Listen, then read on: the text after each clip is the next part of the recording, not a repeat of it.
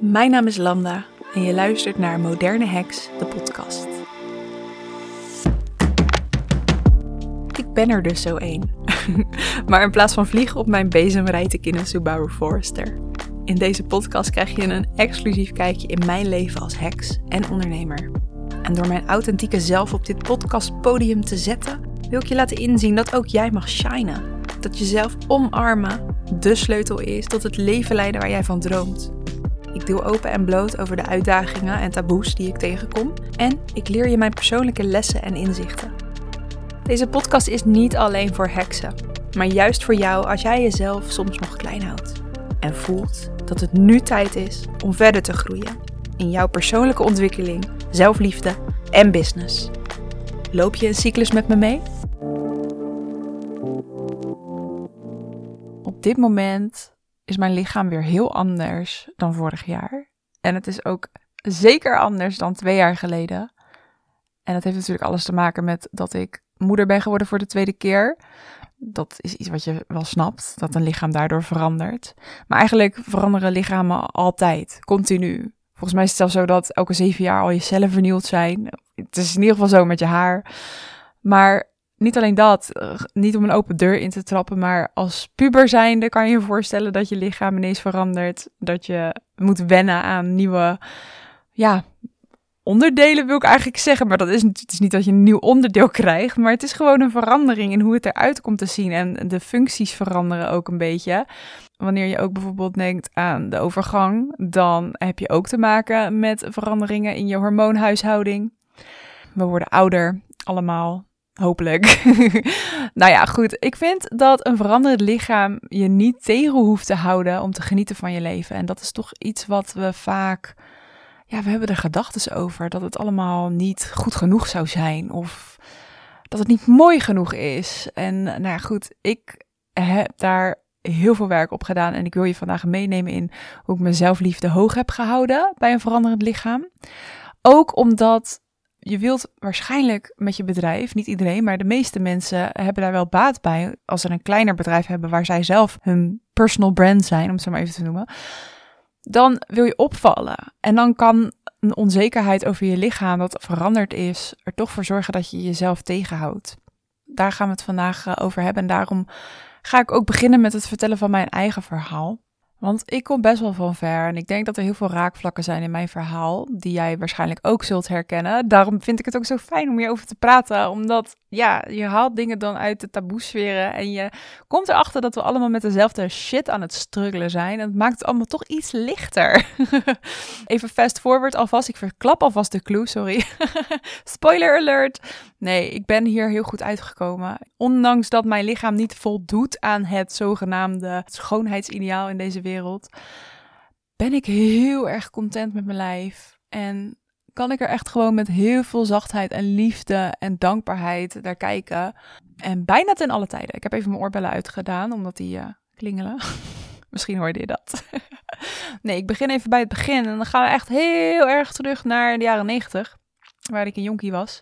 En uh, ik kan me nog zo goed herinneren dat ik een jaar of drie of vier was en op de camping was. En ik kreeg ineens zo'n inzicht van wow, volgens mij mag ik echt blij zijn dat ik niet dik ben. Want volgens mij worden dikke mensen gepest. Ik weet niet waar ik dit heb opgepikt. Waarschijnlijk zag ik dat gewoon om me heen, want dat was best wel gewoon heersend. Het frappante is dat ik letterlijk een dag later in de speeltuin door een jongetje werd uitgescholden voor dikzak. Die hele ingeving die ik de dag daarvoor had, die werd de dag daarna ja, eigenlijk teniet gedaan. Het is gewoon eigenlijk heel bizar. Uh, om op die leeftijd zo bewust mee te maken. En dat heeft ook echt een imprint op mij gemaakt. Want ik heb de jaren die volgden heel veel onzekerheden gehad. Als jong meisje heb ik mijzelf verstopt achter uh, kleding. Uh, ik droeg altijd lange broeken en lange mouwen het liefst. Omdat ik mezelf ja, gewoon te dik vond. En ik ben ook heel veel gepest op de basisschool. En ook wel op de middelbare school, maar daar iets minder. Daar ben ik iets meer mijn bekkie gaan gebruiken. Dankjewel Rotterdam-Zuid, de ghetto. Nee, grapje. maar daar, daar leer je dat wel een beetje. nee, op de basisschool, dat is voor mij een hele pittige periode geweest. Ik heb een aantal jaar geleden mijn dagboeken teruggevonden van die tijd. En daar heb ik met heel veel emotie in geschreven en ik kon het niet. Ik heb één bladzijden gelezen en ik heb het daarna dichtgedaan. Ik heb ze weggegooid. Ik zag daar echt gewoon het verdriet en de, de wanhoop ja, en zo ben ik dus mijn uh, tienertijd ook doorgegaan. En ik heb wel een beetje geëxperimenteerd met hoe ik eruit zag. En gewoon, daar had ik dan wel de controle over, weet je wel. En natuurlijk, misschien herken je dit ook wel, ben ik ook ingetrapt in die hele dieetcultuur. Waarin je door op een bepaalde manier te eten ging proberen om je lichaam aan te passen. Ja, dat, uh, dat was toen natuurlijk heel erg hip. Ik zag laatst een reel waarin snippets uit bepaalde films en series werden gedeeld. Sex in the City, dat ze Samantha, die had dan zo gezegd zichzelf even laten gaan tussen aanhalingstekens. En die had een muffin top. Nou, eigenlijk sloeg het helemaal nergens op. Het was geen muffin top. Ze was nog steeds super slank. Maar iedereen deed echt alsof, het, alsof ze een drol roken. Zo keken ze. Echt sloeg helemaal nergens op natuurlijk. Maar dat geeft zo'n imprint eigenlijk op degene die daarnaar kijkt. Het zijn echt zoveel van dit soort kleine voorbeelden. En ik zag zelf natuurlijk Britney Spears en Christina Aguilera in die tijd als voorbeelden. En die hadden allemaal van die broeken die zo laag hingen, echt net boven hun vulva. En ja, ik voelde me daar zo ongemakkelijk bij om zulke broeken. Want ik had niet zo'n strak buik. Eigenlijk is het net alsof mensen hun baarmoeder helemaal wegmoffelden. Want het is hartstikke normaal om daar een klein beetje een, uh, hoe noem je dat? Ja, dat daar gewoon dat het niet weg is. Dat dat daar zit. Dat er een soort van pouch zit. Dat het is gewoon letterlijk ook een pouch, een baarmoeder. nee, goed. Dat is een beetje mijn background. En ehm, ik weet exact waar en wanneer ik eigenlijk dit hele verhaal voor mezelf heb kunnen omturnen. Waarin ik echt bewust heb gekozen en gezien van... Oké, dit is een keuze. Hoe ik naar mijn lichaam kijk. En die is natuurlijk vet geconditioneerd. Maar ik heb nu de mogelijkheid om dit te gaan veranderen voor mezelf. Zodat ik mezelf wel ga accepteren, precies zoals ik ben. Zodat ik mezelf niet meer zo onzeker en kut voel, omdat ik wat dikker ben. En dit is niet in een quick fix gebeurd. Echt, sorry. Dat, uh, als dat zo kon zijn, dan had ik dat met liefde aan je geleerd. Maar het is op een andere manier gegaan. Ik ga het je vertellen. Ik liep toen ik 21 jaar was, stage in New York bij een fashion photographer. En ik assisteerde haar heel vaak tijdens de fotoshoots. En op een gegeven moment was er dus een fotoshoot en er stapte, dat was een van de eerste overigens. En er stapte een model binnen van een jaar of 16. En ze was Nederlands, dat vond ik heel erg leuk, want we konden even in het Nederlands hallo zeggen. Maar ja, het voelt dan heel erg asociaal om in het Nederlands verder te praten. Dus je zit gewoon verder in het Engels te lullen. Te lullen. En nou, gewoon een prachtige meid. Ze was lang. Ja, ze zat bij een agency, dus ze was gewoon professioneel. Echt een mooie meid. Ja, gewoon echt zo'n standaard beauty waar je niks op kunt aanmerken. Zo mooi. Maar de volgende dag gingen we de foto's selecteren. En ik mocht alvast de basisbewerkingen doen. En er werd aan mij gevraagd, en dat kwam vanuit de klant ook vooral, of ik de benen nog iets langer wilde photoshoppen en of ik haar wallen nog iets wilde wegwerken of zo. Er hoefde niet heel veel te gebeuren, maar het was voor mij wel genoeg. Genoeg om een inzicht te krijgen dat ik dacht, oké, dus deze meid, waar ik vroeger eigenlijk best wel jaloers op was, want zij heeft alles wat ik heel graag wilde, waardoor ik dacht dat ik geaccepteerd zou worden als ik er zo uit zou zien. Zo'n mooie meid. En haar foto's moet ik alsnog manipuleren. Ik moet nog steeds deze kenmerken van haar aanpassen naar het zogezegd geldende schoonheidsideaal. En op 21-jarige leeftijd ben je eigenlijk nog een jonkie, ben je eigenlijk nog een broekie. En ik dacht, oké, als zij niet kan voldoen aan het schoonheidsideaal, dan hoef ik dat ook niet. Dan hoef ik dat ook niet. Dan is elk beeld gemanipuleerd en lopen we eigenlijk allemaal te streven naar iets wat niet bestaat. En dat was voor mij eigenlijk heel simpel. Dan hoef ik ook niet mezelf continu meer in bochten te wringen om mooi gevonden te worden, want het bestaat niet. Dat was eigenlijk echt goud voor mij op die leeftijd, om dat te beseffen. Want al die jaren van onzekerheden en mezelf soms, niet altijd hoor, maar een beetje uithongeren en ja, me verstoppen en noem maar op, me altijd onzeker voelen. Als, als ik bijvoorbeeld uitging, dan, dan had ik een tik. Ik was gewoon op de dansvloer. Ik vond het eng om gezien te worden en zo. En ik had een tik gekregen, waardoor ik dus de hele tijd aan mijn neus zat te friemelen. Heel schattig eigenlijk. Maar ja, het ongemak, het, het, het uitte zich op die manieren. En ik had zoiets van, het hoeft niet meer. Het hoeft niet meer. En een van de dingen die ik heb gedaan in New York, om hier gelijk iets mee te doen. Om hier gelijk een soort herinnering aan mezelf te geven dat ik dus helemaal niet hoef te voldoen aan het schoonheidsideaal. Dat is een tatoeage laten zetten. Ik heb een best wel grote tatoeage op mijn buik laten zetten. Op mijn buik, omdat het de meest onzekere plek van mijn lichaam was. Het meest onzekere lichaamsdeel. En deze tatoeage, die staat dan half op mijn buik en half op mijn ribben. En hij is best wel groot. Ik denk nog een stukje groter dan mijn hand. ik was in die tijd best wel weg van de graffiti artist Miss Van. V-A-N.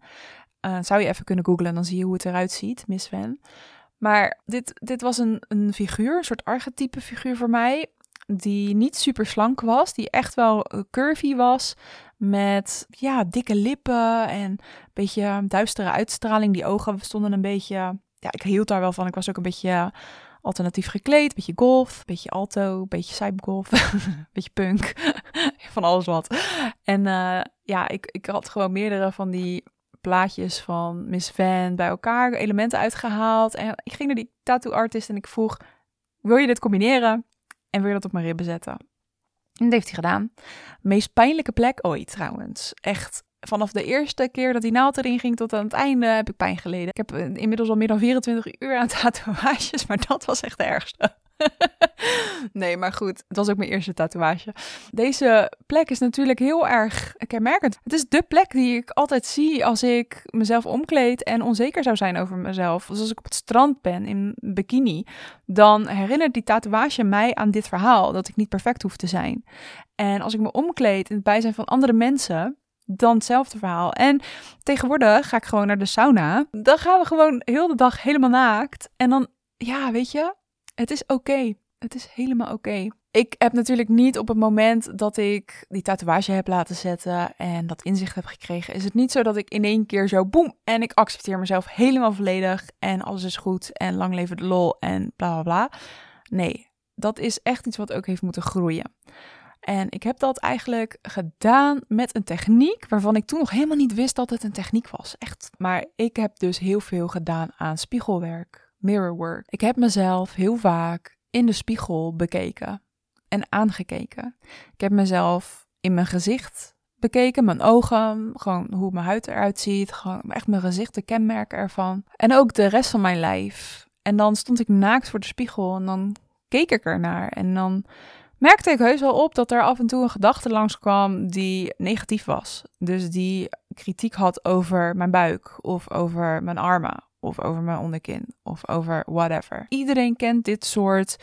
Ik noem het zelf altijd dat je met, je, met een groot een vergrootglas naar jezelf zit te kijken. Dat je eigenlijk heel erg focust op wat je lelijk vindt. Waarvan je denkt dat het beter zou moeten. En wat ik dan deed, is de focus verleggen ik ging dan kijken naar wat ik wel heel erg mooi vind aan mezelf. En welke features kan ik helemaal omarmen? En waar kan ik me sensueel en mooi over voelen? En ik heb zowel dingen aan mijn lijf die ik mooi vind als die ik niet mooi vind. Dus ik ging dan echt gewoon die focus verleggen op bijvoorbeeld mijn sleutelbenen. Ik vind dat gewoon hele mooie sexy onderdelen van een lichaam.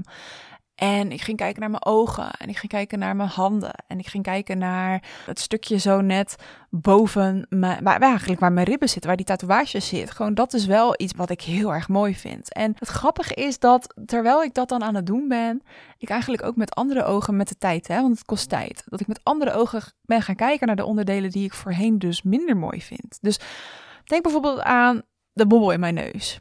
Nou, ik heb best wel een jodenneus, ik mag dat zeggen, want ik heb Joodse roots. Als je mij zonder bril uh, bekijkt van de zijkant, vanaf rechts, dan heb ik gewoon een grote bobbel in mijn neus. En dat vond ik vroeger vreselijk. Ik wilde alleen maar vanaf de linkerkant op de foto gezet worden. En inmiddels is dat dus helemaal weg. Ik hoef niet meer van links of van rechts op de foto. Ik vind allebei de kanten echt helemaal prima. Mag ook recht van voor. Maakt niet uit. Het is allemaal leuk. Het heeft allemaal een kenmerk. Het heeft allemaal een karaktereigenschap. Het voelt alsof het een, een soort van eigenzinnigheid is. Die ik heel erg kan waarderen. Het is geen eenheidsworst. Ik vind het gewoon heel erg leuk, mijn neus. En hetzelfde met mijn benen. Ik zat altijd te vergelijken. Hè? Zat ik naar andere benen te kijken van andere meiden. En als ze dan bijvoorbeeld op een strandbedje lagen met hun knieën omhoog. Misschien ken je dat wel. Misschien, oh, dat was echt vroeger zo'n ding. Het leken dan twee knakworsten. en mensen wilden ook zulke benen hebben. Ze wilden knakworsten als benen hebben. Waar hebben we het over, mensen? Maar ik had dat niet. Ik had dikke braadworsten. En om het zo maar even in die vergelijking te doen. En inmiddels hou ik van deze braadworsten. Ze zijn stevig. Ze geven mij zoveel. Ja, ze geven mij letterlijk heel veel. Want ik kan hier heel erg goed mezelf mee verplaatsen. Dit is eigenlijk ook een stukje mirrorwork vanuit de theorie waar ik dan zo meteen op terugkom. Of zal ik het nu gewoon gelijk vertellen? Nou, kijk, mirrorwork gaat niet alleen over jezelf aankijken. Dat is wel een heel belangrijk onderdeel ervan. Echt die tijd voor de spiegel met jezelf doorbrengen. Maar het gaat vooral om het omvormen van jouw gedachtes. De negatieve overtuigingen die je hebt, die verander je naar positieve affirmaties. De kracht van gedachten is echt insane. Daar zijn meerdere wetenschappelijke onderzoeken over gedaan. Dan denk ik zelf altijd aan die Japaner met de waterkristallen. Dat klinkt nu heel erg, ik weet zijn naam even niet meer. Maar er worden emoties bij deze waterkristallen uh, door mensen worden die emoties opgeroepen. En dan gaan ze met een microscoop gaan ze kijken, als ik het goed vertel hoor, want ik ben niet zo goed in het herhalen van bepaalde theorieën. Maar dit is hoe ik het heb onthouden.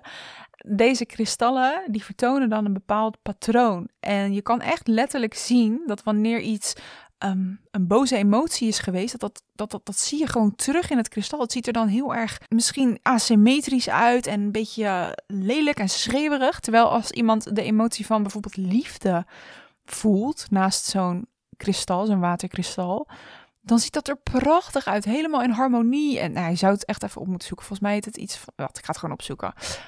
Ja, ik heb het gevonden en ik ga echt helemaal stuk. Want als je dan ja, waterkristallen emoties intypt in Ecosia, dat is een soort Google, dan zie je gewoon letterlijk wat voor kristal er voortkomt als, er, als, als iemand denkt, ik wil je vermoorden. Of Adolf Hitler. Maar ook liefde en waardering en bedankt. En dat ziet er echt allemaal past gewoon. Past gewoon. Bij bedankt ziet er heel mooi uit. Een soort van bloemetje. En bij Adolf Hitler denk ik, wat is dit? Het lijkt wel duivelsgebroed wat ik zie. Een soort van, ja, I don't know. Hij heet trouwens Masaru Emoto. Dus ga maar even kijken als je dit leuk vindt. Maar het laat dus eigenlijk echt de kracht van gedachten zien. Want wij bestaan ook voor 70% aan water. Dus kun je nagaan wat deze gedachten, die emoties oproepen, doen in jouw lijf. Je kunt eigenlijk op die manier materie positief beïnvloeden. Wij zijn ook materie ja, ik vind dat gewoon rete interessant. En die gedachten die ik dus eerder heb gehad over mijn lijf, over dat ik het niet goed genoeg vond, die heb ik allemaal omgevormd naar dingen zoals van mijn lichaam is een voertuig en ik zie het als een vessel. Vanuit mijn lichaam kan ik heel veel dingen doen en kan ik plezier beleven.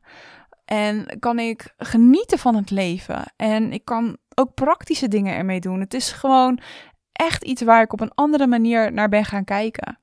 Dus elke keer als ik wel zo'n gedachte had, dat het eigenlijk zo'n schreeuwend stemmetje was van, oh shit, wat heb je toch een onderkin als ik dan zo in de auto zat, uh, in de bijrijdersstoel en naar mezelf zat te kijken, zo een beetje van onder, ook zo heel flatteus, weet je wel. dan kon ik mezelf daar echt over opvreten een aantal minuten lang. Totdat ik bedacht, ja, maar fuck die shit. Mijn lichaam is gewoon goed zoals het is. Mijn onderkin is er omdat ik heb genoten van lekker eten. Het is niet zo dat dit altijd zo blijft. Want waar deze podcast mee begon, onze lichamen veranderen altijd. Ik ben net ontzwangerd, zo gezegd. Mijn baby is nu 10 maanden. Ja, weet je. En ik weeg nu nog steeds een aantal kilo meer dan voordat ik uh, zwanger werd.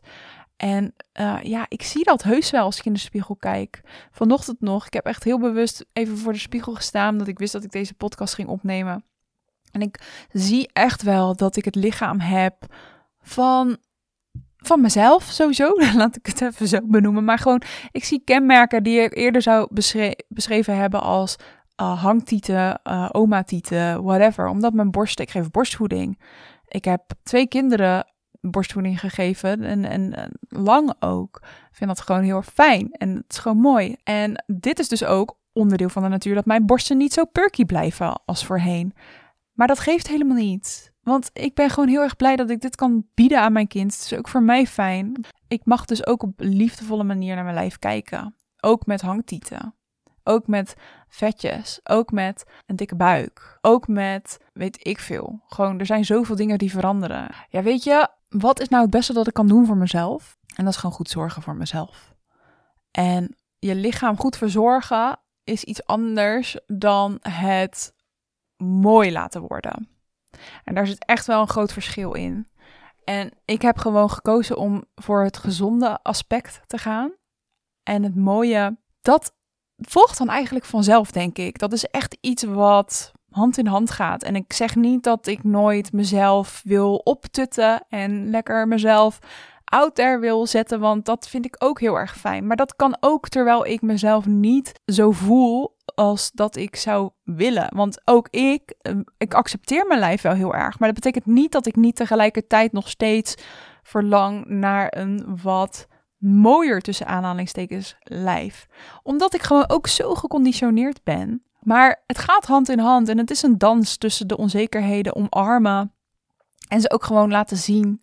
En wat ik dus ook heel erg helpend vind in dit hele proces, kan je eigenlijk toepassen bij elke vorm van onzekerheid die je ook maar hebt, waar je ook onzeker over bent, is omring jezelf met mensen en beelden, content die hiervoor zorgt dat dat genormaliseerd wordt in jouw bubbel, in jouw wereld.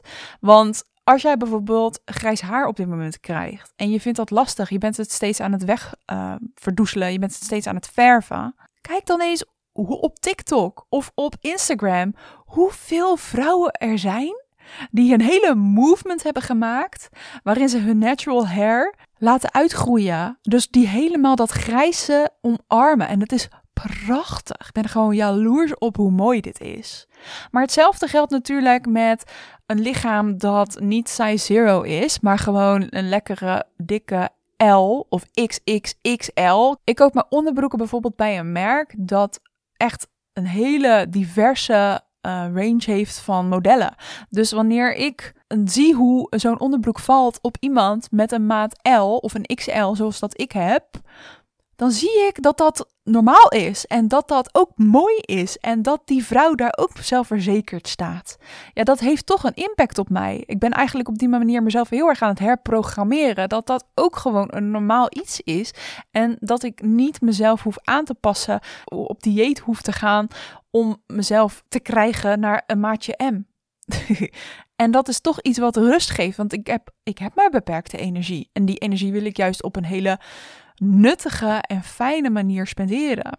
Dus wat dat betreft vind ik social media van tegenwoordig echt super fijn. Dat er echt zo'n body acceptance movement is op alle vlakken. Of je nou heel veel sproeten hebt of dat je grijs wordt of dat je in de overgang zit en denkt: fuck, al die jonge ondernemers die hebben die pretty privilege en die zorgen daarvoor dat ze heel veel mensen naar zich toe trekken. Maar dat is voor mij niet meer weggelegd, want ik ben al wat ouder en ik heb helemaal rimpels gekregen en bla bla bla bla bla. Zo kunnen we tegen ons praten. Hè? Dat is dat harde stemmetje, dat schreeuwerige stemmetje die ons zo de kop indrukt. En dat heeft ook ergens mee te maken. Hè? Want wanneer je jezelf accepteert zoals je bent en je wilt opvallen omdat je je klanten wilt aantrekken. Want je weet dat ze jou moeten leren kennen en dat ze jou op die manier dan ook gaan vertrouwen, zodat ze bij jou in gaan stappen, wat je dan ook doet. Of je nou programma's verkoopt of trajecten of sessies of fotograaf bent, maakt niet uit. Het is gewoon belangrijk dat mensen jou gaan zien. Maar wat is het effect van jezelf laten zien als je er even bij stilstaat dat wij honderden jaren geleden, generaties geleden, niet ons kop over het maaiveld konden of mochten steken zonder dat daar een prijskaartje aan hing. Namelijk, ik heb het over de heksenvervolgingen, de brandstapel, de vrouwen en ook mannen die een sterke mening hadden, een andere visie, die werden verketterd die werden letterlijk voor hun kunde en kennis en visie de mond gesnoeid, gesnoerd, gesnoeid. die werden gewoon vermoord, letterlijk. En dat is iets wat generatie op generatie eigenlijk in ons DNA zit. Waardoor wij het op dit moment nog steeds lastig kunnen vinden om onszelf te laten zien. Om onszelf out there te zetten. Want ergens voelt het gewoon zo ontzettend onveilig nog. En dit zijn ook dingen die we mee kunnen nemen als je uh, denkt aan waar, waar komt het nou eigenlijk vandaan dat ik zo onzeker over mezelf ben. Het, soms gaat het gewoon veel verder dan alleen dit leven. En met een regressietherapie zou je hierachter aan kunnen gaan. Zodat je echt in een vorig leven duikt en kijkt van oké, wat is er toen gebeurd en hoe kan ik deze emotie die toen niet is doorvoeld alsnog doorvoelen. Nou goed, ik ben niet van dat je echt per se heel hard moet gaan uh, werken aan jezelf en moet spiritual joyriden. En dus alles maar moet aanpakken wat je maar kan aanpakken om dit soort trauma te helen. Ik denk dat wanneer de dingen opkomen in jouw dagelijks leven en je dan gaan belemmeren, dat dan wel de uitnodiging is om daar iets mee te doen. En alleen op gevoel ook, hè? Of tenminste, wanneer dat jouw autoriteit is van human design, maar daar een andere podcast over. ja, dan is dat gewoon iets waar je op dat moment mee aan de slag mag. En wat ik als laatste nog wil delen voor de ondernemers onder ons, of degene die op een podium staan. Weet dat mensen zich aangetrokken tot je voelen Juist door wie jij bent, juist door jouw menselijkheid, juist door jouw imperfecties, omdat mensen zich daarin herkennen. Want als iedereen zo perfect is en iedereen een filtertje over zijn Insta-stories gooit, no offense als je dat doet, ik ben ermee gestopt, omdat ik denk, dit is niet wie ik ben. Het haalt mijn mooie en mijn minder mooie details weg. Ik hou van de sproetjes op mijn wangen en die mag je gewoon zien. En ik wil ook jouw sproetjes zien. Ik wil ook jouw rimpels zien. Ik wil ook jouw grijze haren zien. Omdat ik dat herken in mezelf. En daardoor juist denk, ja, je bent net als ik. Ik kan me verhouden tot jou. En jij bent iemand waar ik mee kan praten. Dus ik wil bij jou coaching volgen. Ik noem maar wat. Ja, dus die gelijkenissen, die trekken aan.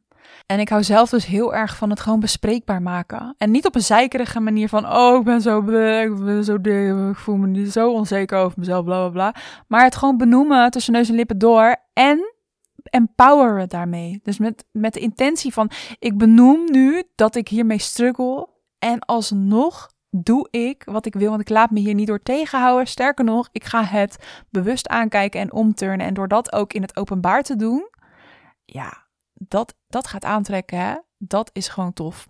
hey, en als je dit nou zo hoort hè, en je denkt, fuck, hier moet ik echt mee aan de slag. Dit gaat over mij. Ja, dan heb ik iets voor je. Ik um, ben eigenlijk op zoek naar een aantal ondernemers, een stuk of drie, die um, op dit moment eigenlijk veel zelfverzekerder willen shinen. Die echt hun podium willen pakken, ondanks dat ze het echt nog vet spannend vinden. Uh, misschien heb jij wel nu op dit moment de intentie, of zou je het heel graag willen dat wanneer mensen het hebben over hetgene wat jij doet, dat ze dan ook direct aan jou denken, omdat ze weten dat jij daar heel erg goed in bent.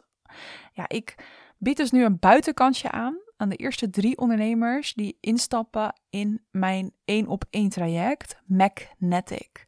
En in Magnetic ga je een jaar samen met mij aan de slag om deze negatieve overtuiging over jezelf om te zetten naar iets wat jou empowert. Stel maar voor dat je dan voor de camera staat voor een fotoshoot en dat je je niet zenuwachtig voelt, maar juist met een soort kalmte en zelfverzekerdheid en rust, dat je gewoon staat te shinen. En in Magnetic heb je mij dus ook het hele jaar als fotograaf. En heb je altijd foto's met jouw energie erin. Die je natuurlijk gebruikt voor je lanceringen, je socials, je website. En ik weet gewoon dat dit traject zo enorm veel impact gaat hebben op jouw ontwikkeling als ondernemer en als mens. En daarom kan je nu een matchcall inplannen voordat ik officieel lanceer. Want de prijs die ik hanteer voor de eerste drie ondernemers die instappen is ook echt een stukje lager. Dus als jij dit zo hoort en je weet nog helemaal niet de details verder, je weet niet wat het gaat kosten, maar ergens voel je wel, dit is voor mij. Ik wil heel graag naar het next level. En vanuit je hoofd en je buik en je hart, of een van de drie. maar in ieder geval meer intuïtie dan ratio als je dat voelt op dit moment, dan kun je een matchcall inplannen. Ik heb het linkje daarvoor in de show notes gezet. Dan kan je even doorklikken. Dan kan je een gesprek met mij inplannen om te kijken of wij een match zijn. Of Magnetic voor jou op dit moment de juiste stap is. Ja, ik ben heel benieuwd. Ik wil gewoon heel graag beginnen hiermee. Het wordt echt fantastisch. I feel it. Do you feel it? Goed, dit is het einde van uh, deze aflevering. Ik uh, hoop dat je er hoe dan ook iets aan hebt gehad. Zou je me dat willen laten weten? Lijkt me echt super, super, super leuk. Ik zal zo'n stickertje maken op Spotify waarin je dat kan invullen. Maar je mag me ook een DM'tje sturen op Instagram, @landapenders. En als je vragen hebt over Magnetic, dan kan je daar ook terecht. En voor de rest, ja, heel erg bedankt voor het luisteren. En uh, tot volgende week.